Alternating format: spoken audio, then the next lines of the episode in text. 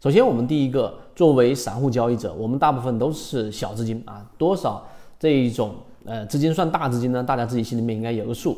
那小资金怎么样做大呢？现想，作为小资金做大最大的或者说最快速的、最稳性高的买入手法是哪一种走势呢？那我们来给大家讲到到末位的时候，你一定会有答案。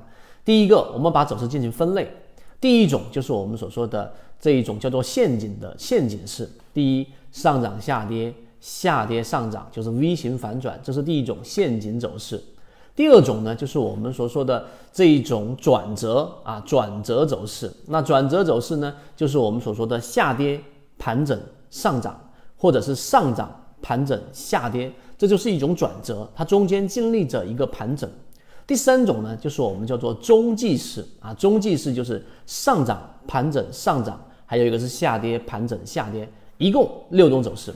那这六种走势当中呢，哪一种利用率更高？你其实。暂停视频可以想一想，那答案我们肯定最希望买到时间利用率最高的就是 V 型反转下跌上涨了，对不对？但是呢，第三点你要捋清楚，真正能帮我们赚钱的连接上涨走势的这一些交易当中，最好的买入手法就是下跌盘整下跌。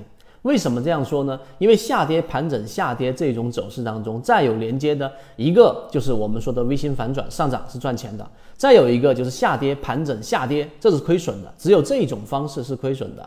那这就是我们所说的这个连接。还有一种就是下跌盘整下跌，你买入了第一类型买入，结果它走出了盘整走势。所以你会发现，这三个连接当中，只有下跌、盘整、下跌形成一个中枢之后再下跌，这种情况之下才是亏损的。否则，中枢对吧？形成一个中枢的衔接，或者形成一个 V 型反转，你都是赚钱，或者是即使是不赚钱，也都是我们所说的这种平本的。所以，真正的最好买入手法一定是下跌、盘整、下跌，这一点一定要明白。好，明白到这一点之后，我们之所以叫深入的去理解，那你想一想。下跌盘整这种走势，连接下跌的这一种走势，有它的上一笔，它上一个走势是什么？有可能是什么？那只有两个，第一个就是我们所说的上涨，对吧？上涨连接一个下跌上涨，这个时候其实又形成了一个小级别的中枢，这个时候我们就啊用中枢来去把它涵盖在里面，它不是一个正确的一个连接。另外一种，就唯一剩下的一种，也是这个视频里面最核心的关键，就是盘整下跌上涨这种连接。如果你的资金量不是特别大，如果你本身希望利用率更高，如果你希望确定性更高一点啊，不希望自己的标的一波上涨之后又大幅的折损，那还有一个就是你如果在追强上，因为追强啊追涨，那打板这些交易模型对于自己的能力要求非常高，那。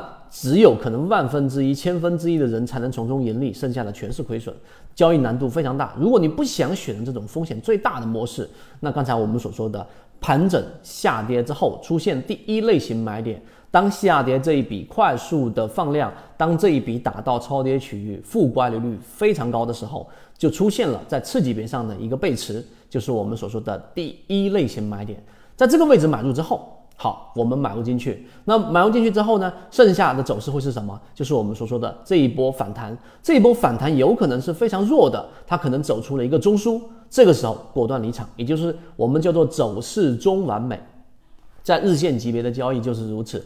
走势中完美的意思是，必须是三笔以上的重叠区域，就是形成一个中枢。所以呢，它必然会形成一个中枢的话，它必然还有一笔，就是下跌这一笔连接一笔上涨。再连接一笔下跌，这里面有总体重叠区域，就是我们所说的中枢。于是，在第一类型买入的时候，一旦形成中枢，离场，就是这么简单。那么，当然这一笔如果没有形成中枢，就是我们在下跌的时候次级别上发生背驰，就是第一类型买点前面对应一个中枢，这一笔下来，对吧？你买入了。那么在次级别上，它形成了一笔上去之后，它并没有再下来一笔形成中枢，那么恭喜你，你买到的是一个 V 型反转。在这种区域之上，那当然后面会有一些第二类型买点、第三类型买点，我们就不去重点去说。那结论就出来了：当你去选择一个下跌盘整下跌的走势，前面有一个盘整形成了一个中枢，这个时候快速的下跌，用我们在给大家持续在不断的讲的第一类型买点做一个底仓，完了之后，这一波上涨的时候，一旦形成次级别上，它形成了一个中枢，好离场，它形成中枢就离场。而如果它没有形成中枢，形成 V 型反转，实际上你就已经有了一部分底仓的盈利。这个时候你想一想啊，那对于你后续的操作，你的整个操作的整个形态不发生改变，对吧？然后呢是有很大帮助的，因为你已经在获利了，所以你的主动性会更强。所以，作为小资金，如果在底仓再把仓位给控制好，作为小资金、作为中型资金、增长资金曲线做得很漂亮的一个最好买入手法，就是下跌盘整下跌的这种第一类型买点的买入。圈子从二零一六年到现在都分享模型，一方面是自己记录自己的交易系统，另外一方面可以帮助大家建立完整的交易系统。系统进化模型可以一步关注泽西船长公众平台。